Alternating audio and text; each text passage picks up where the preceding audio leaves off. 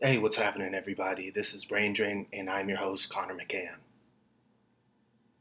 As of the release of this episode, it's been two weeks since the capital of Afghanistan, Kabul, fell to the new rulers of the country, the Taliban, for the second time in the group's history. It's also just been days since the Kabul airport was bombed. This fall of Kabul was precipitated in the weeks prior by a lightning offensive that seized most of the country's provincial capitals, an offensive that was reported on moderately in the United States. What happened after hasn't stopped being reported on since. The fall of Kabul was a shock to many, especially given the predictions of our own professional class of politicians and media personalities, which gave timelines regarding Kabul's fall ranging from the end of the year to one to three months. Many people have been asking, how could this happen? How were they able to accomplish this so fast? How did the Biden administration miss this? And what's going to happen after? These are all valid questions. Questions that I will possibly address at a later time with the gift of hindsight. In this episode, we're going to talk about something else an approach the government of Afghanistan took towards their Taliban problem. It's an approach that's used the world over. It possibly shouldn't even be called an approach, but more an attitude. Let me ask you, the listener, a question though. Have you ever gotten into a fight with somebody and then that person came back with a big brother or big cousin or big sister or just somebody bigger than you? But let me ask you a different question. Have you ever gotten into a fight with somebody and instead of them coming back with a big brother, they came back with their little brother instead? Let's get into it. And before we start this episode, I just want to say that this episode isn't necessarily meant to be an in depth study of the Taliban. It remains to be seen if the experiences of the last 20 years will shape it, just the consciousness of the Taliban, and perhaps they won't make some of the mistakes, if you even want to call them mistakes. I don't know if you can call things you do on purpose a mistake, but we'll see if the experience of being a rebel group, losing your base operations, having to be on the run, getting shot by drones, if that tempers the experience of the Taliban any. But I will say this episode is more so intended to show the listener what occurred during the occupation of Afghanistan, as well as profile a man that was in the thick of the mix during this time. And as somebody that's a proponent of just more context in general, some more context is needed before we proceed with this story. Afghanistan is a country that straddles South and Central Asia, sandwiched between Iran to the west Pakistan to the east, Turkmenistan, Uzbekistan, and Kyrgyzstan to the north to northwest, with China and India not far off. Though it is a landlocked country, Afghanistan has long served as a crossroads for ideas and materials, from the Hellenism of Alexander to the spread of Islam to the hashish enthusiasts of the hippie trail. The majority of the people in the country are Sunni Muslims, with Pashtuns being the largest ethnic community followed by Tajiks, Uzbeks, and the Shia Hazara. Pashtuns mostly live in the southern part of the country, but there are communities in the north as well. Pakistan also has a large Pashtun population, located primarily in the northwestern tribal provinces, but many also live in the large cities such as Quetta or Karachi. As we will see in this story, events in one country many times come to affect the other. Though Afghanistan has parts of the country primarily rural parts of the country where the attitudes are very religiously conservative. In Kabul, at least, this wasn't always so.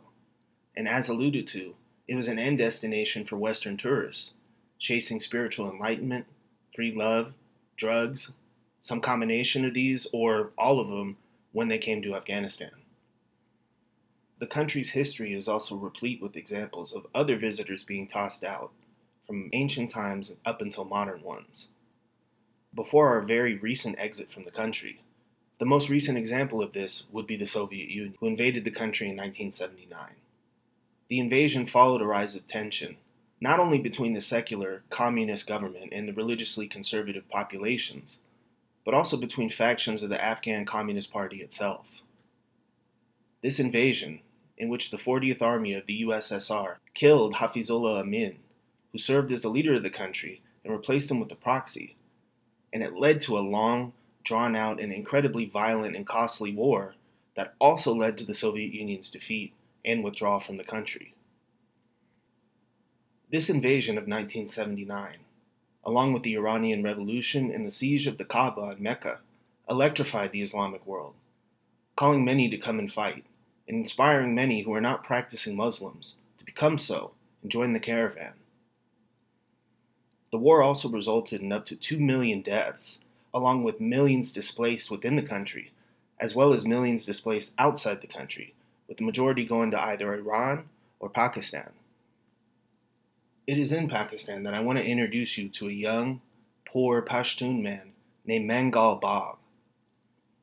He wasn't from Afghanistan, but from the Khyber Agency in what used to be called the federally administrated tribal areas of Pakistan, and is a member of the Afridi tribe that has long controlled the Khyber Pass. He's not up to much following the Soviet exit. He's certainly not in school, as he's never attended middle or high school. He's 16 at the time and later on, he would find himself in the city of Peshawar, washing buses and working other jobs to support himself and his family. In his youth, he belonged to a leftist Pashtun nationalist political party called the Awami National Party. But his feelings would evolve. The situation in Afghanistan would evolve as well. Following the Soviet exit, the different rebel Mujahideen factions descended on the city of Jalalabad in the eastern Nangarhar province. The Mujahideen expected to take the city with ease, then march on the capital of Kabul soon after. They didn't see it as possible for the government, led by President Mohammad Najibullah, to hold out without the reinforcement of Soviet troops. But hold out they did. The Mujahideen were defeated at Jalalabad, and it would be another three years before they would take the capital of Kabul. Once the different factions that stood united against the Soviets and then united against Najibullah took Kabul, they instantly turned on each other in a vicious internal conflict. The main players in this horror show were the Pashtuns Gulbuddin Hekmatyar and Abdul Rasul Sayaf, Tajiks Burhanuddin Rabbani and Ahmad Shah Massoud, and the Uzbek, sometimes communist, sometimes not, Abdur Rashid Dostum. Kabul would soon find itself destroyed after multiple rocket barrages, and atrocities were carried out on the Shia Hazara minority by Sayyaf and his troops. Country would descend into chaos, and amidst this chaos, a group presenting themselves as religious students pledged to end it. Well, things started off a little more locally, and perhaps the end goal wasn't so grand. In the southern Kandahar province, in a small border town called Spin Boldak, there was a predatory warlord at work. This warlord was like many in the country, where power was only exercised locally. He had likely taken the top spot in the district, town, or even just a single checkpoint crossing by force or coercion, though he could have also been the last warlord second in command. He had unchallenged, unrivaled power, and was flanked by underlings who made their living from doing his bidding. Most warlords just had rifles, possibly even some pre World War II Enfield rifles, but they had mostly Russian and Chinese AKs, as well as explosives like grenades and RPGs or rocket propelled grenades. Others, like Hekmatyar and Massoud, had rocket systems and tanks. He tried to squeeze as much money and property as he could from those who lived in his area, and like many warlords throughout the country, he looked to separate young boys from their parents.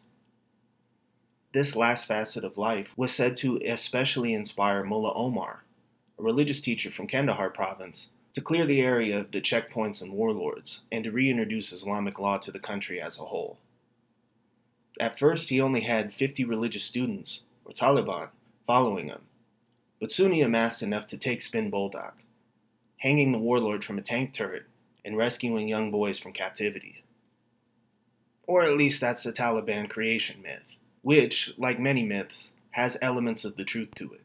Mullah Omar was in fact a Deobandi religious teacher from Kandahar province who now lived in Pakistan. He did in fact have a vision for Afghanistan's future, and he was eager to implement Sharia, or Islamic law, in the country. And he did start out with a small group of followers, which quickly morphed into thousands.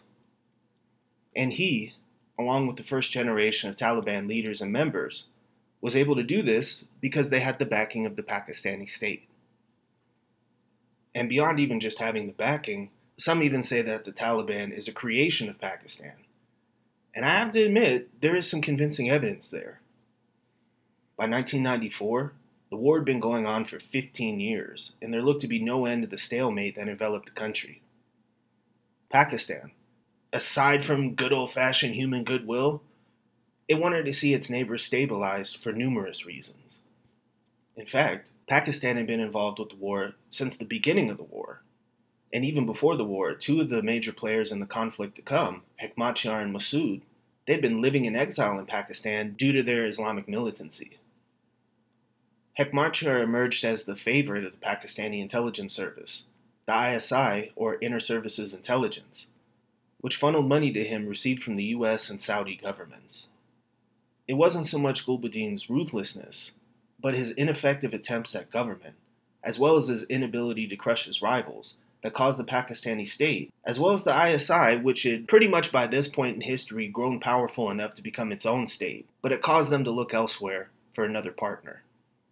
And as stated before, Pakistan had plenty of reasons to do so. This includes a large amount of refugees, the majority of them Pashtun, who had settled in the country during the course of the war.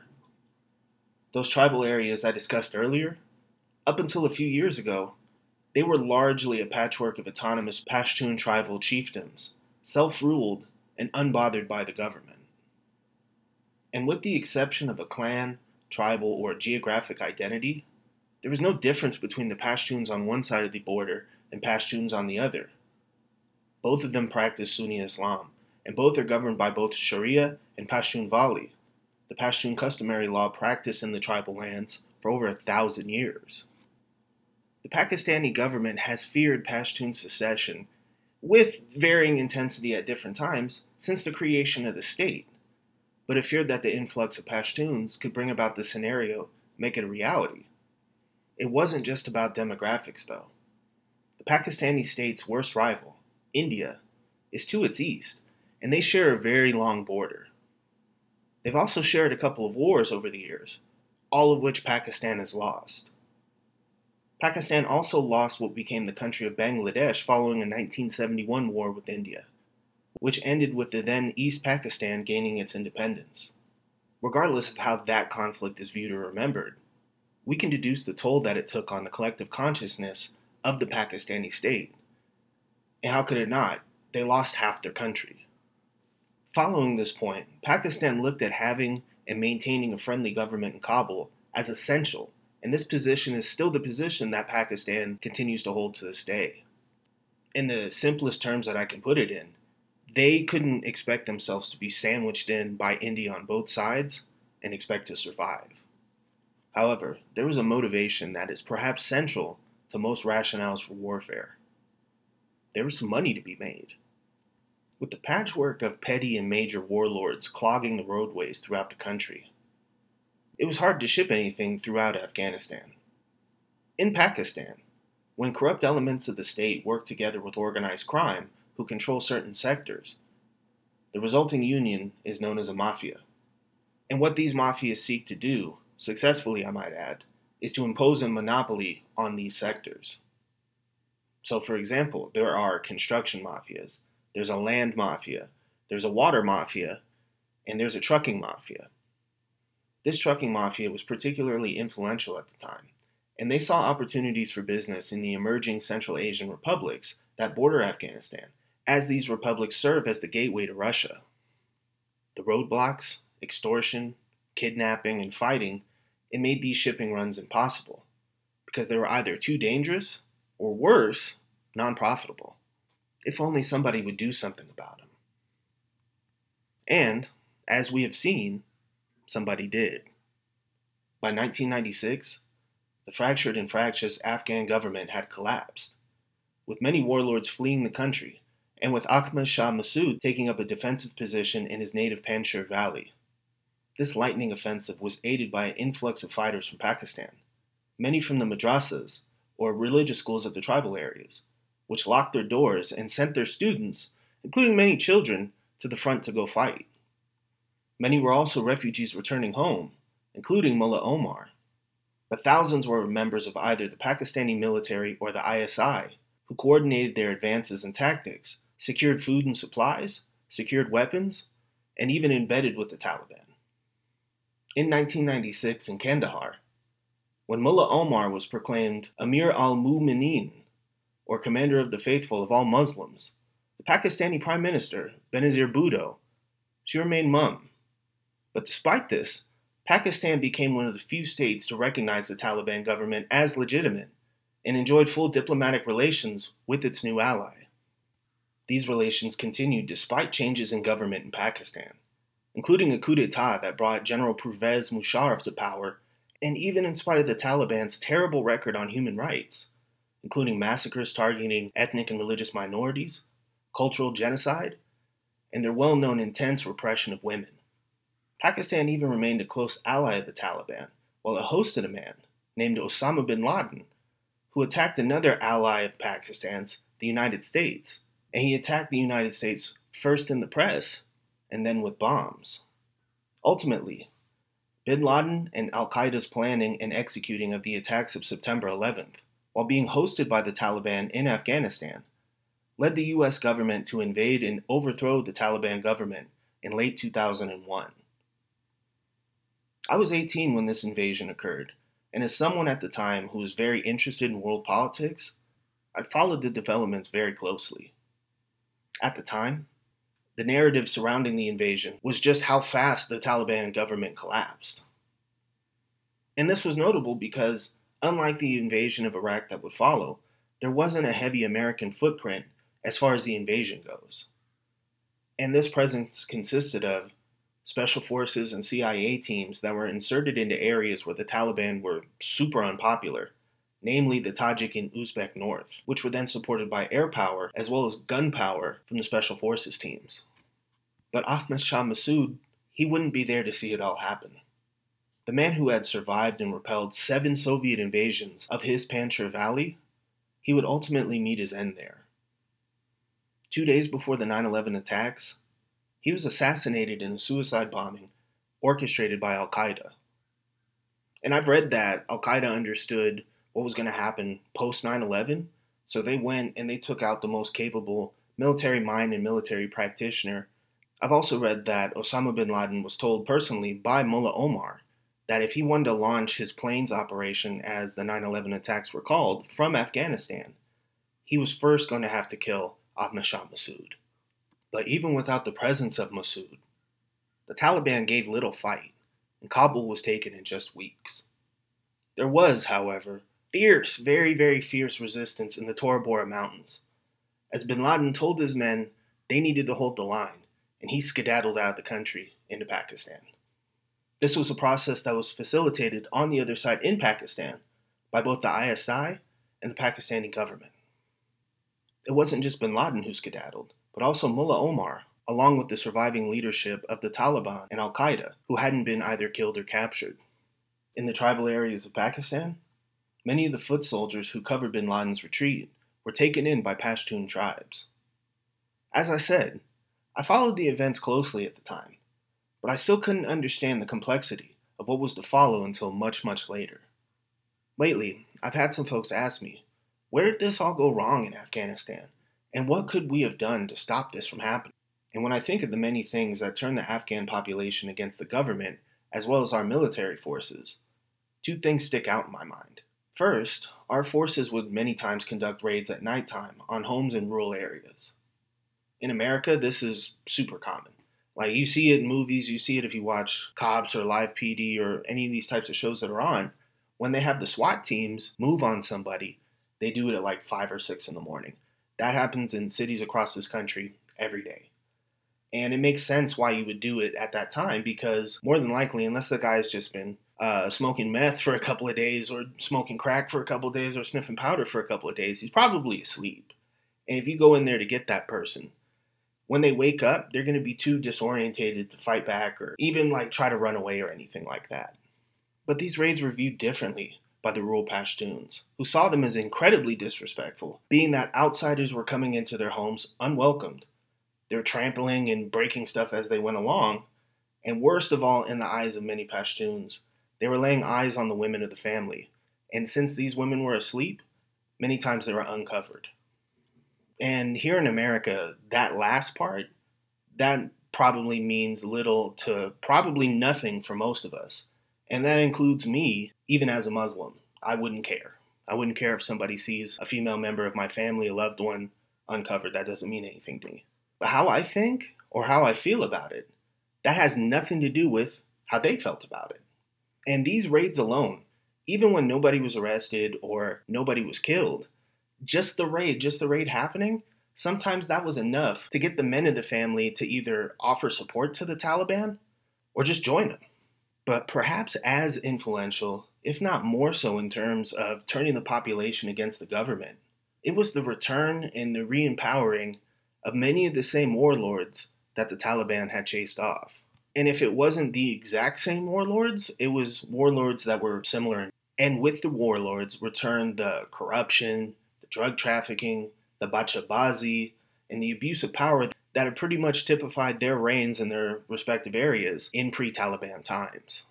These warlords, they were loyal to the central government of Hamid Karzai, and their loyalty was more important to Karzai and George W. Bush. That was more important than anything else anything that wasn't them being centrally loyal, fully loyal, committed to fighting the Taliban, committed to pushing the political line of the central government, anything that wasn't that, it took a backseat.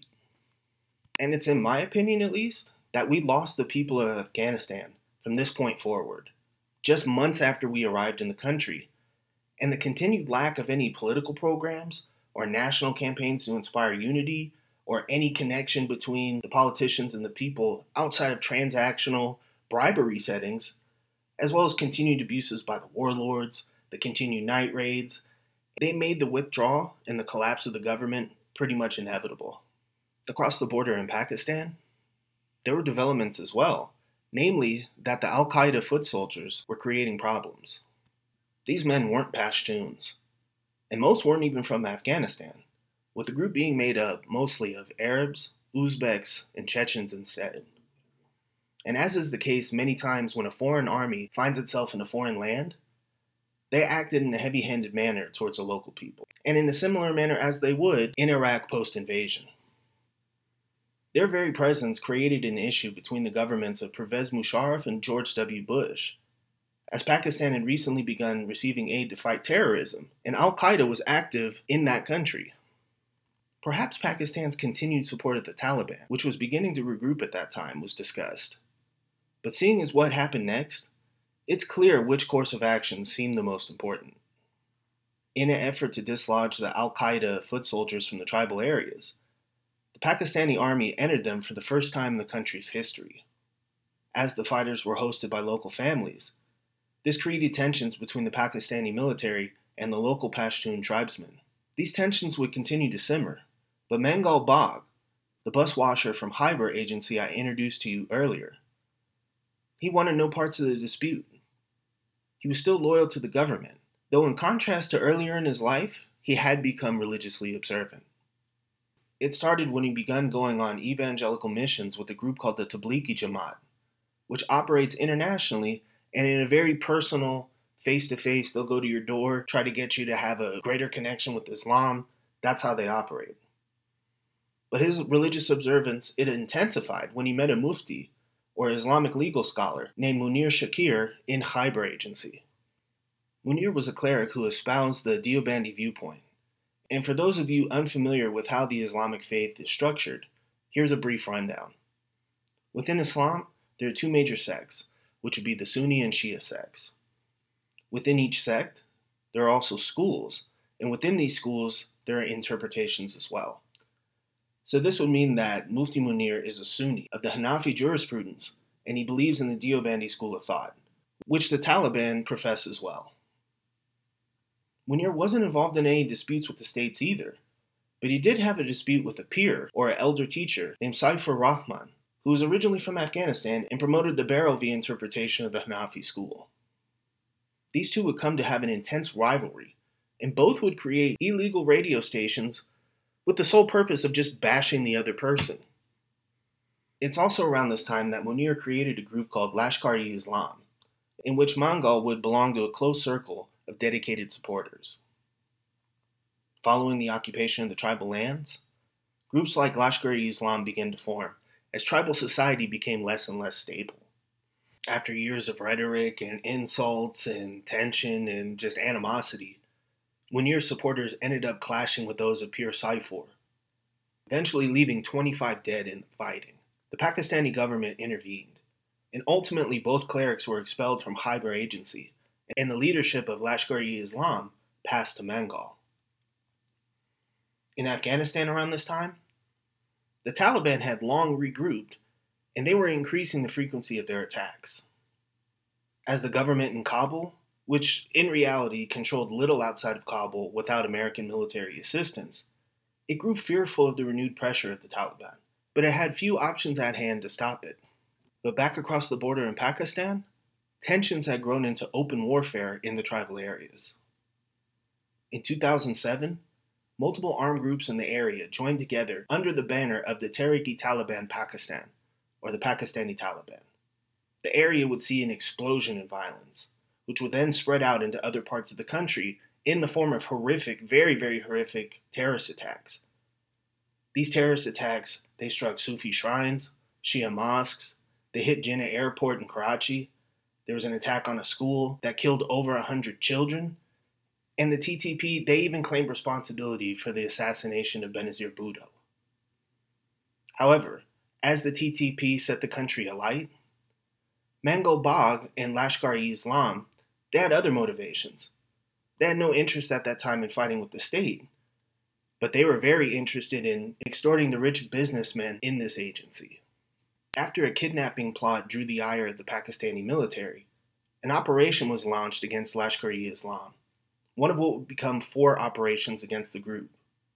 The response each time from Bagh and Lashkar-e-Islam was pretty consistent, though. They would either drop their weapons and surrender, or more commonly, they'd flee across the border into Afghanistan. Once they got there, they would be hosted by local families, and they'd be allowed to fly their flag and even put down roots in the area. Lashkar-e-Islam, they were joined in Afghanistan by the myriad of groups that made up the TTP, all with the cooperation and protection of the Afghan government and the NDS, or National Directorate of Security, the country's intelligence service, headed at the time by a Massoud protege named Amrullah Saleh. So remember when I asked you, what would you do if you fought somebody and they came back with their little brother? That's pretty much what Afghanistan did. They were too weak to confront Pakistan, and they were too weak to even confront Pakistan's proxy, the Taliban. But what they could do is recruit elements of a group that's weak, just like them. And these elements of this weaker group could cause an incredible amount of chaos by killing as many people as possible. And if they killed enough people, they would prove that the government couldn't protect the population. And the state would collapse as people would flee to the entity who could protect them. Elements of the TTP would continue to receive support for years as they waged this war against the Pakistani state. And as stated previously, the level of violence was horrific and it touched multiple segments of society. But in the late 2000s and early 20 teens, the level of violence had risen so high that it almost destabilized the Pakistani state completely. And mind you, this is a nuclear armed state of 225 million people. And the human catastrophe that would result from this state being destabilized would be on a scale that we haven't seen in decades, maybe since the Second World War. And the motivation behind this was to get the state to fall, get the population to come under the protection of the TTP. But for the Afghan intelligence service and for the Afghan state, the motivation for support of the Pakistani Taliban it wasn't ideologically based. They didn't want to see they didn't want to see the Sharia state that the TTP had envisioned and had in their mind. They just simply wanted the group to act as a counterweight to Pakistan's support of the Taliban in Afghanistan. But this wasn't just a case of tit for tat. In the support for the TTP, it remained pretty constant throughout the worst of the violence. It even continued as the TTP began to splinter and fall apart, with internal feuds consuming the group, with Mangal participating in such feuds himself. It even continued as some groups under the TTP umbrella formed a new group, which the government also supported. And this new group was called the Islamic State Khorasan Province, the local affiliate of the Islamic State of Iraq and al Sham, or ISIS, the same group that is suspected of carrying out the bombing at the Kabul airport just days ago. This very same group that just bombed us. This group was an ally of the Afghan government, despite it being an enemy of the Afghan government's ally, the United States of America. But then again, such an arrangement worked for Pakistan as well. From the onset of ISKP's inception in 2015, the primary target was the Taliban, and at first, Lashkar-e-Islam allied with Khorasan province, before switching allegiance a short time later to the TTP.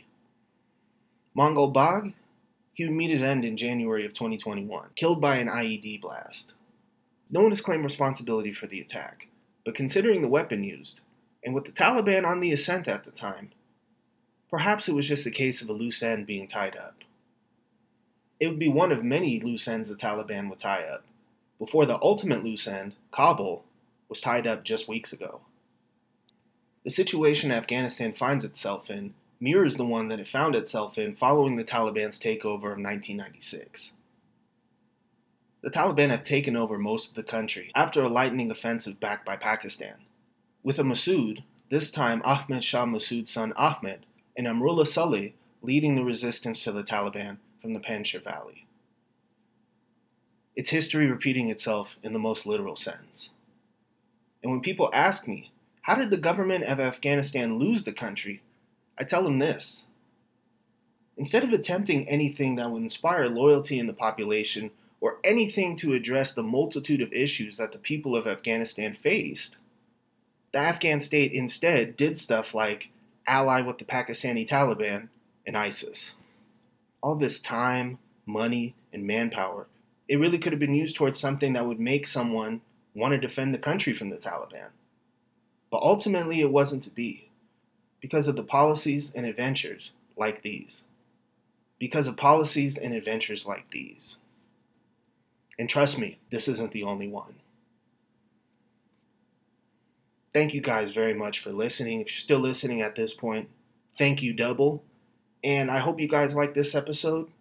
But next week, we're going to be discussing the drug kingpin Freeway Ricky Ross, the rapper Rick Ross, and what happens when you sue someone for being you. This has been Brain Drain with Connor McCann, and once again, thank you for listening.